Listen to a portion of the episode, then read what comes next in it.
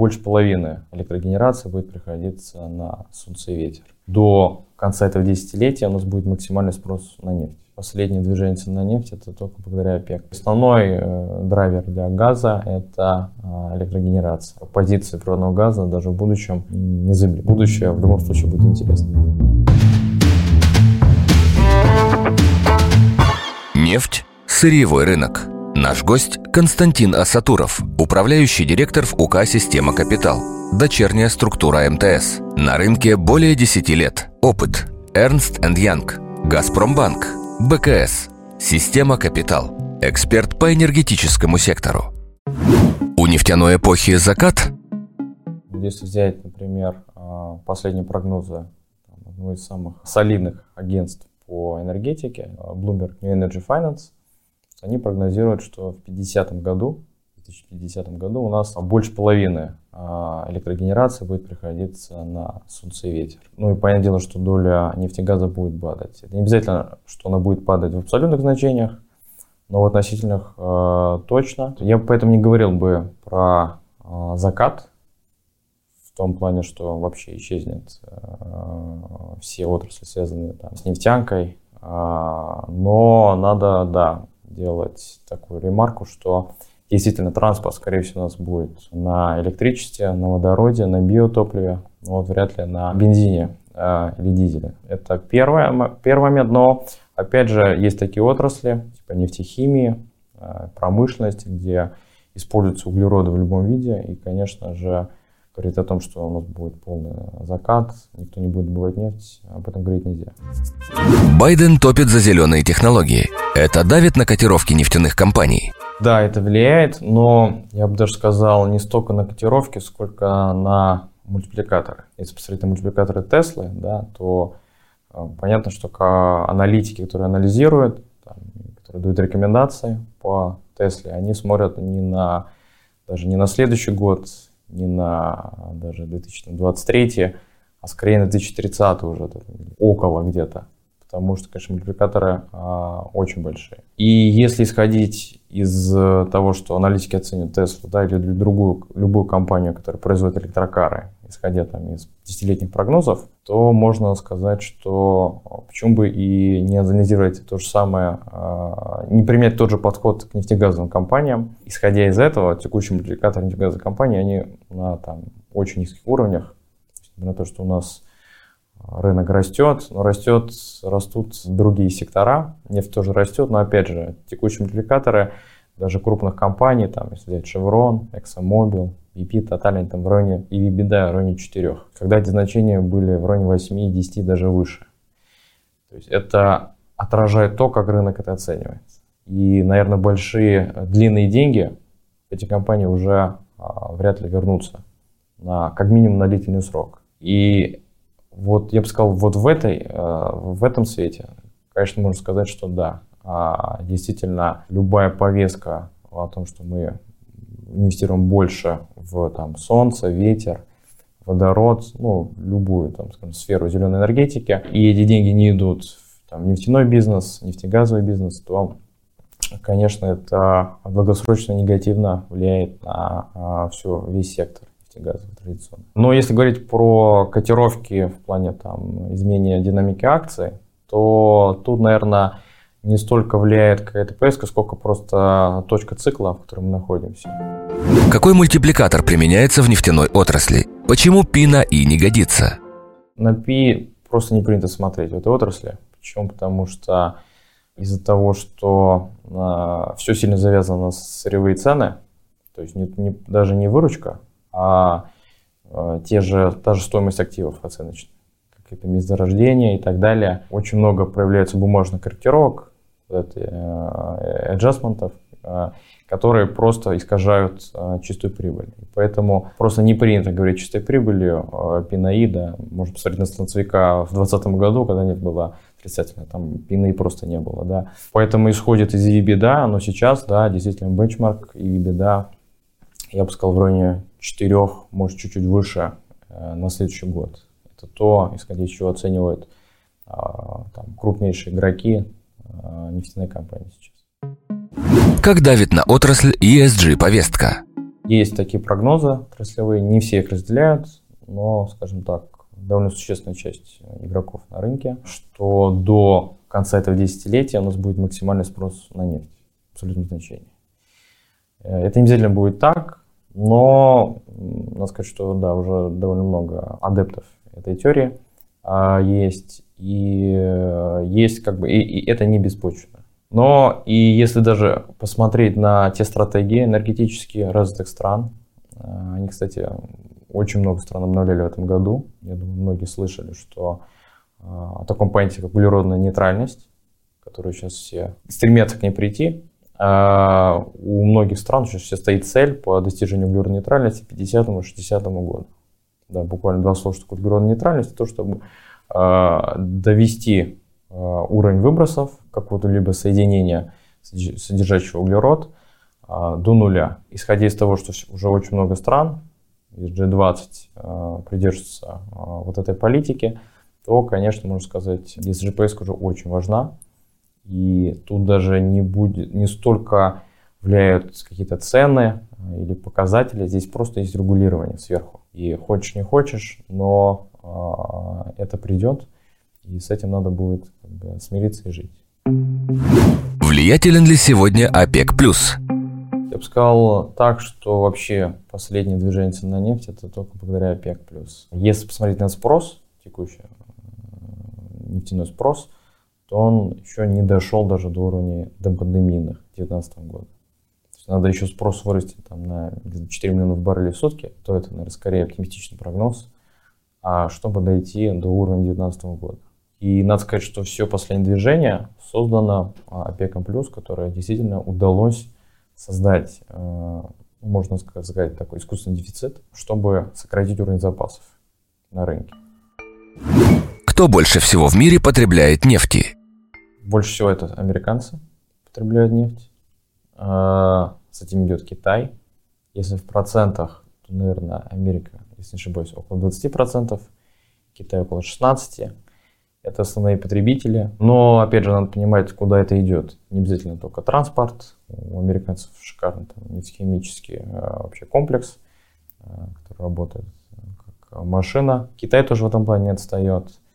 Вот, по сути, опять же, определенные дистилляты, определенные сорта нефти, там тоже, тоже тяжелые, они не используются не, сколько, не столько в транспорте, сколько там для той же нефтехимии, этилены, пропилены, Э, и другие там, формы того же там, пластика и вообще других, любой продукт, с которым мы пользуемся, тоже, можно сказать, определенный углерод.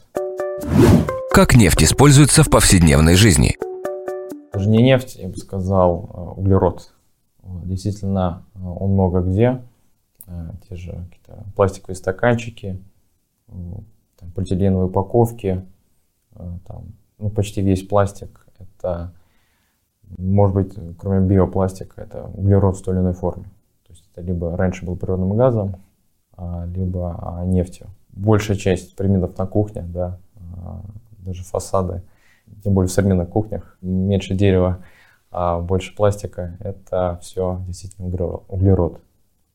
Почему в нашей стране всегда дорожает бензин, если мы добываем нефть? Тут э, все связано с налогами и э, с пошлинами для, и акцизами в том числе. Если посмотреть на стоимость э, бензина в США и в России, э, то, наверное, 80% стоимости бензина в США – это стоимость нефти. У нас эта цифра только 20%. Все остальное – это налоги, которые зависят в том числе, да, сейчас после там, введения налогового маневра, они тоже зависят от цен на нефть, но от цен на нефть в рублевом выражении. Как мы знаем, рубль и нефть движутся зачастую скоррелированно, и поэтому, э, если посмотреть на график рублевой цены на нефть, вот он отражает, почему там, цена на бензин там, в России растет. Она движется за рублевой стоимостью той же нефти. К сожалению, она будет все время расти, рублевая стоимость нефти, но, опять же, она будет расти а, на уровень спреда инфляции а, в России и США, если принять тот факт, что нефть будет стабильна в цене. Если нефть еще будет расти, то а, мы тем более увидим а, рост. Про рынок природного газа. Ну, основное потребление газа, понятное дело, это э, электрогенерация. Есть небольшая доля э, там, транспорта, который использует газ, но его очень мало, в основном где-то там в США, э, в Китае, это далеко не везде. Все-таки основной драйвер для газа – это электрогенерация. Плюс, благодаря вот появлению СПГ, опять же, газ можно теперь экспортировать не только по трубам. И это, наверное, еще один драйвер роста, который стал э, для вообще рынка газа. Если говорить про будущее, то на самом деле у него, как сейчас, и с чем согласны многие специалисты, э, свет, более светлый, чем у нефти. Потому что, во-первых, у многих стран, в первую очередь в Китае, стоит задача сначала заменить уголь а, газом, где это возможно, а только потом уже переходить на еще там более извращенные э, формы э, энергоносителей, как водород. Но даже если говорить про э, самые современные технологии, то вот есть несколько тестов, например, ТЭЦ в Японии, там, если ошибаюсь, даже в Корее где-то есть, где используется некая комбинация природного газа и водорода. Пока говорят, что можно использовать там, до 20% а, водорода, там, 80% а, газа и при этом получать и в целом экономически рентабельную там, электрогенерацию и там, с похожими, там, можно сказать, аутпутами, выхлопами. Это скажем так, текущие тесты, но опять же это все улучшается, появляются новые турбины, а, более мощные, вот есть турбины, там, прототипы, которые работают только на водороде, им, правда, еще предстоят годы тестов, а, но, опять же, э, пока, я бы сказал так, позиции природного газа даже в будущем незыблемы. То есть тут все гораздо а, более светло э, и, наверное, перспективно, нежели у нефти. Про газовый кризис в Европе. Что касается последнего кризиса, то тут целое, скажем так, совпадение факторов, которые помогли его создать. Началось все с э, штиля в Северном море в Европе, который не позволил а, ветрякам, которые там стоят, а, сгенерировать нужное количество энергии. Соответственно, начали использовать э, газ из хранилищ европейские страны. Так, причем использовать, что уровень сейчас запасов э, в этих хранилищах упал там, до 8-летнего минимума. Затем эти же европейские страны запросили дополнительные объемы поставок газа на спотовом рынке. Это вот э, рынок с немедленной поставкой у ключевых игроков. Это, ну, кто это ключевой рынок, понятное дело, Газпром, там есть еще э, Норвегия, которая его поставляет. Но, скажем так, э, Газпром отказался поставлять на спотовом рынке дополнительные объемы, предложив им заключить долгосрочные контракты на большие объемы. Ну и это был такой, наверное, легкий намек на, в том числе, сертификацию Северного потока-2. Но я думаю, многие знают, что эта история еще не закончилась. Тут все очень сложно. Но при этом европейские страны как-то э, отреагировали, я бы сказал, э, не стали, опять же, э, соглашаться на э, контракты. При этом э, цена, понятное дело, пошла вверх. Но пока есть такое ощущение, что в целом все как бы это с этим комфортно и скорее используют для своих популистических целей, да. Почему в 21 веке мы все еще сжигаем уголь? Но это скорее объясняется необходимостью, потому что, как уже сказал, Китай очень сильно завязан на угле. Его пытаются заменить чем только можно, а, и Китай сам это пытается делать, ставит гигантские мощности по ветрякам, по солнцу, а, по там, природному газу. Но пока этого не хватает, чтобы заменить уголь. И, наверное, э, я думаю, угля точно есть, скорее всего, пару десятилетий. Сейчас уже ввели еще э, во многих странах углеродный налог. И это в разных странах уже не очень дешево получается. Да, может быть, уголь э, сам будет дешевле, но налог придется заплатить очень много за такую, скажем так, прихоть. А в менее развитых странах, в развивающих странах это действительно так это и необходимость, просто а, есть районы, где только стоит там угольный ТЭЦ, и, и это единственная возможность получить какую-то энергию. Но опять же, это и простота. Когда-то и понаставили этих угольных ТЭЦ за счет того, что технология не такая сложная. С одной стороны, не сложная, с другой стороны, она более предсказуемая и не такая опасная, как та же а, ядерная энергетика. Когда это все устанавливали, не знали, что такое СПГ, которая и газ можно было экспортировать там, только трубами. Вот. И это было когда-то необходимостью. Акции нефтяных компаний. А, нефтяная компания, как же, также металлургическая компания, это все-таки представители циклической э, отрасли. Тут надо э, прекрасно понимать, э, в какой ты с точки цикла находишься, понимать, что делают основные игроки а, там, на рынке, с точки зрения предложения, с точки зрения спроса, чтобы понять, куда это все дальше движется. А если мы берем нефтяной рынок, где еще тысячи факторов, та же геополитика, тот же ОПЕК+, который может менять как-то свою политику, а, то тут все еще больше усложняется тем, что надо держать в голове очень много факторов и так далее. Да, с другой стороны посмотришь, там вот есть а, Facebook или, вот, например, как сейчас называется, мета, понятная бизнес-модель, а, растет трафик и так далее. А, и более того, там есть подписка.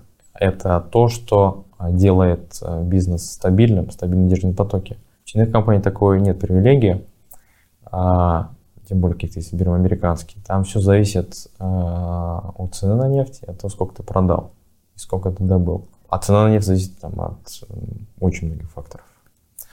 Поэтому, да, я бы сказал, что для рядового инвестора надо с большой осторожностью подходить к этим историям. Наверное, немножко российский инвестор избалован в том плане, что наши российские компании, э, если мы тем более изучаем их в рублевом выражении, они всегда, у них всегда есть некое преимущество по сравнению со своими американскими коллегами – в том плане, что рубль а, сглаживает все эти движения нефти. Поэтому если посмотрим там на график Лукойла, там, что нефть стоила там 10 лет назад там, 120, что сейчас стоит все равно, акции Лукойла в рублевом выражении а, шикарно растут, а, платят хорошие дивиденды. И в этом плане, конечно, российская нефтянка немножко отличается от э, какой-то зарубежной.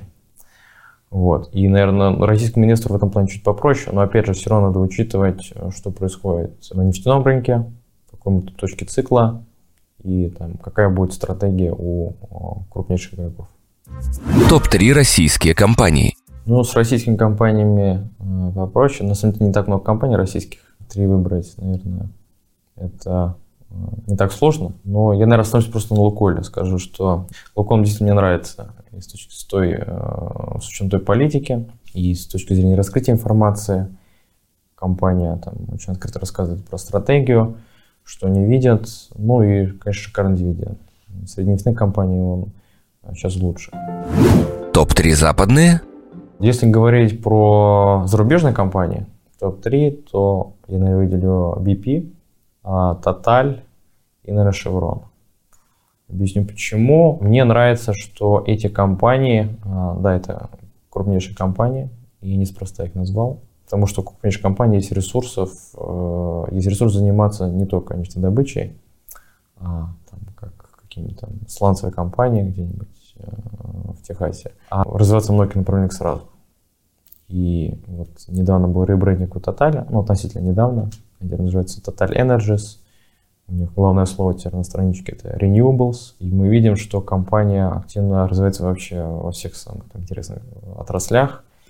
Они, э, если даже посмотреть, кому принадлежат многие электрозаправки э, да, э, во Франции, то меньше Total. BP это становится очень крупным игроком там, на рынке биотоплива, в том числе в США. Туда же идет, там вызывается Chevron компании э, лоббируют там, за технологию, э, сейчас модную, которая называется carbon capture, да, захват углерода.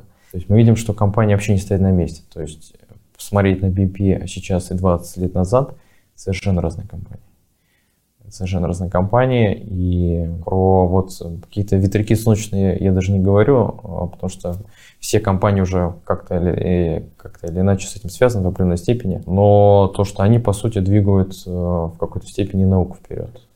Что у каждой из компаний есть большие R&D, R&D отделы, которые думают, как улучшить, как не нанести вред э, экологии своей добычей, как э, переработать все это экологично, эффективно и, главное, прибыльно для акционеров. Как инвестировать в рост нефти проще всего? Если говорим про рядового инвестора, да, который э, готов инвестировать в нефть, э, то я бы рекомендовал все-таки использовать ETF. Есть несколько ETF для тех, кто любит э, вещи э, поволатильнее, поагрессивнее. Есть те, кто более консервативные. Вот, наверное, такой консервативный инструмент есть такой ETF XLE. А, это ETF на энергетический сектор США. Чем мне нравится, что там не только нефть, именно добывающая компания, там есть и нефтепереработка, а там есть просто э, крупные энергохолдинги, которые занимаются там, и распределением, и генерацией электро. То есть и нефтесервисы, то есть там есть все, и за счет этого его динамика более-менее сглажена. Да? То есть если цена нефти э, сильно упала, да, нефтедобыча себя чувствует плохо, то, может быть, нефтепереработка себя хорошо чувствует. И это все этим сглаживается кое-как.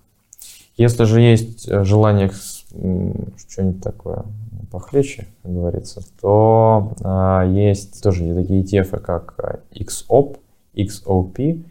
Это ETF на компании, кто занимается только а, добычей и разведкой нефти. Он гораздо более волатильный инструмент. Там нет уже никакой нефтепереработки. То есть там, по сути, ETF отражает динамику а, цен на нефть. Но помноженную там, на некий коэффициент там, обычно 2 или 3. И есть э, там ETF на, например, нефтесервисные компании. А, самый известный, наверное, OIH, это ETF компании Van Vectors.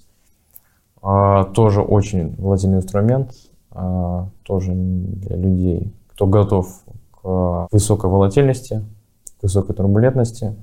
Он, наверное, еще, большим плечом отражает динамику цен на нефть и вообще ситуацию там с нефтесервисом, с разработкой. А, и, но опять же, для обычного инвестора, который не готов погружаться в тему, не готов следить за а, движениями, а, вообще за тем, что происходит на рынке, включая поведение игроков, то я эти инструменты не рекомендую входить. Можно, конечно, пойти еще дальше, инвестировать в определенные компании, но это еще сложнее, потому что надо для этого хотя бы уметь читать технические документы, а, по той же разведке компании, да, определять грамотно там себестоимости, с которой там добывается та или иная нефть. И, а, и если мы говорим про нефтепереработку, то там вообще надо в спредах разбираться, что куда пойдет. Кстати, еще сложнее. Но опять же, здесь э, тоже, на самом деле, возможности есть. При желании можно и так инвестировать, но это, наверное, самый опасный такой вид э, инвестирования на нефтяном рынке. Про новую энергетику. Многие страны как-то начали задумываться уже, когда а, появились первые мощности а, по солнцу, а, по ветру. Все стали понимать, что это чистая энергия, которая, ну, то, что называется, экологичная, которую надо уметь э, как бы не только использовать, но еще как транспортировать. Потому что, да, у нас есть, например, солнце э, в экваториальных странах, да, а есть там э, много ветра, не знаю, там Скандинавия, например. И если в нефти, да, понятное дело, это есть танкеры, есть тоже те же трубопроводы, в газе тоже история понятная, СПГ э, и так далее. Начали размышлять о том, как эту энергию можно экспортировать. И вот почему возникла тема зеленого водорода, чем занимаются, кстати, те же э, уже BP и Total, когда используют а, солнечные или ветряные мощности для электролиза а, воды, причем это может быть даже морская вода, а, выделяют тут водород. Этот водород можно экспортировать в те регионы, где нет вот этой чистой энергетики, где нет там солнца, где нет ветра, не знаю, в Латинскую Америку, например, да, там на самый там юг. И с помощью обратного электролиза а, из водорода извлекать электричество. Вот, например, то, что сейчас на повестке. Пока технология очень дорогая, а, то, что это зеленый водород. Но, тем не менее, об этом уже очень много говорят. И, как я уже говорил, никого уже не волнует там деньги. Уже очень много проектов объявлено было, особенно в Европейском Союзе. Потому что чистая энергия, экологичная. Это, наверное, тот способ, которым можно копить а, энергию чистую.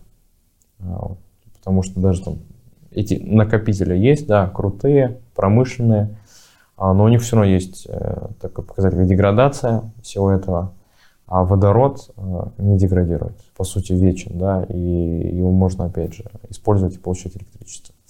Это вот одно из направлений, которое сейчас считается очень интересным, и не зря там, крупные нефтяные компании, э, энергокомпании, как Total BP уже в, этой, в, в эту тему полезли. Есть что-то еще новое в энергетике?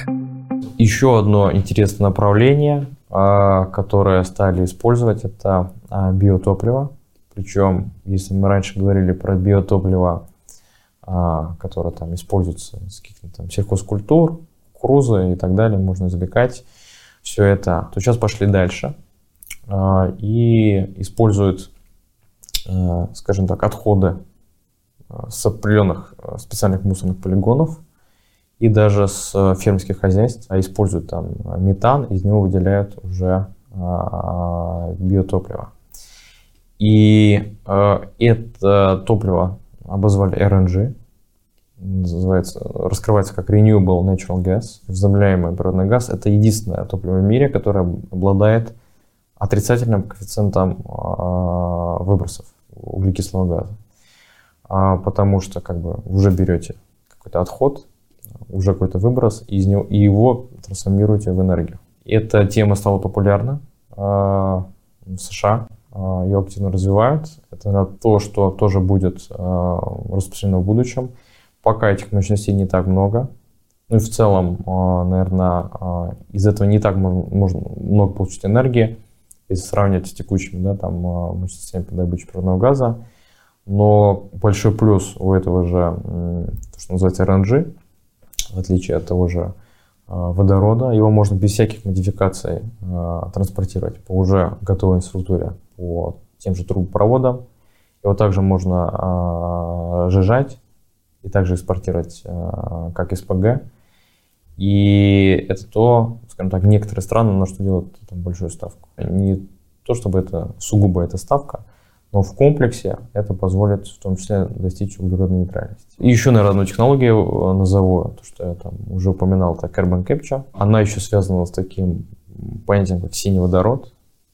Э, в какой-то степени сейчас объясню. Если взять какой-то там нефтехимический завод, или даже какой-то металлургический, или цементный, например, то там есть, естественно, определенные выбросы того же углерода, где э, и с этим надо как-то бороться, опять же. В этих же стратегиях по углеродной нейтральности это прописано, что э, есть такие заводы, которым не, ну, их сложно подключить к той же солнцу, ветру, невыгодно туда, там, допустим, экспортировать тот же водород зеленый, например.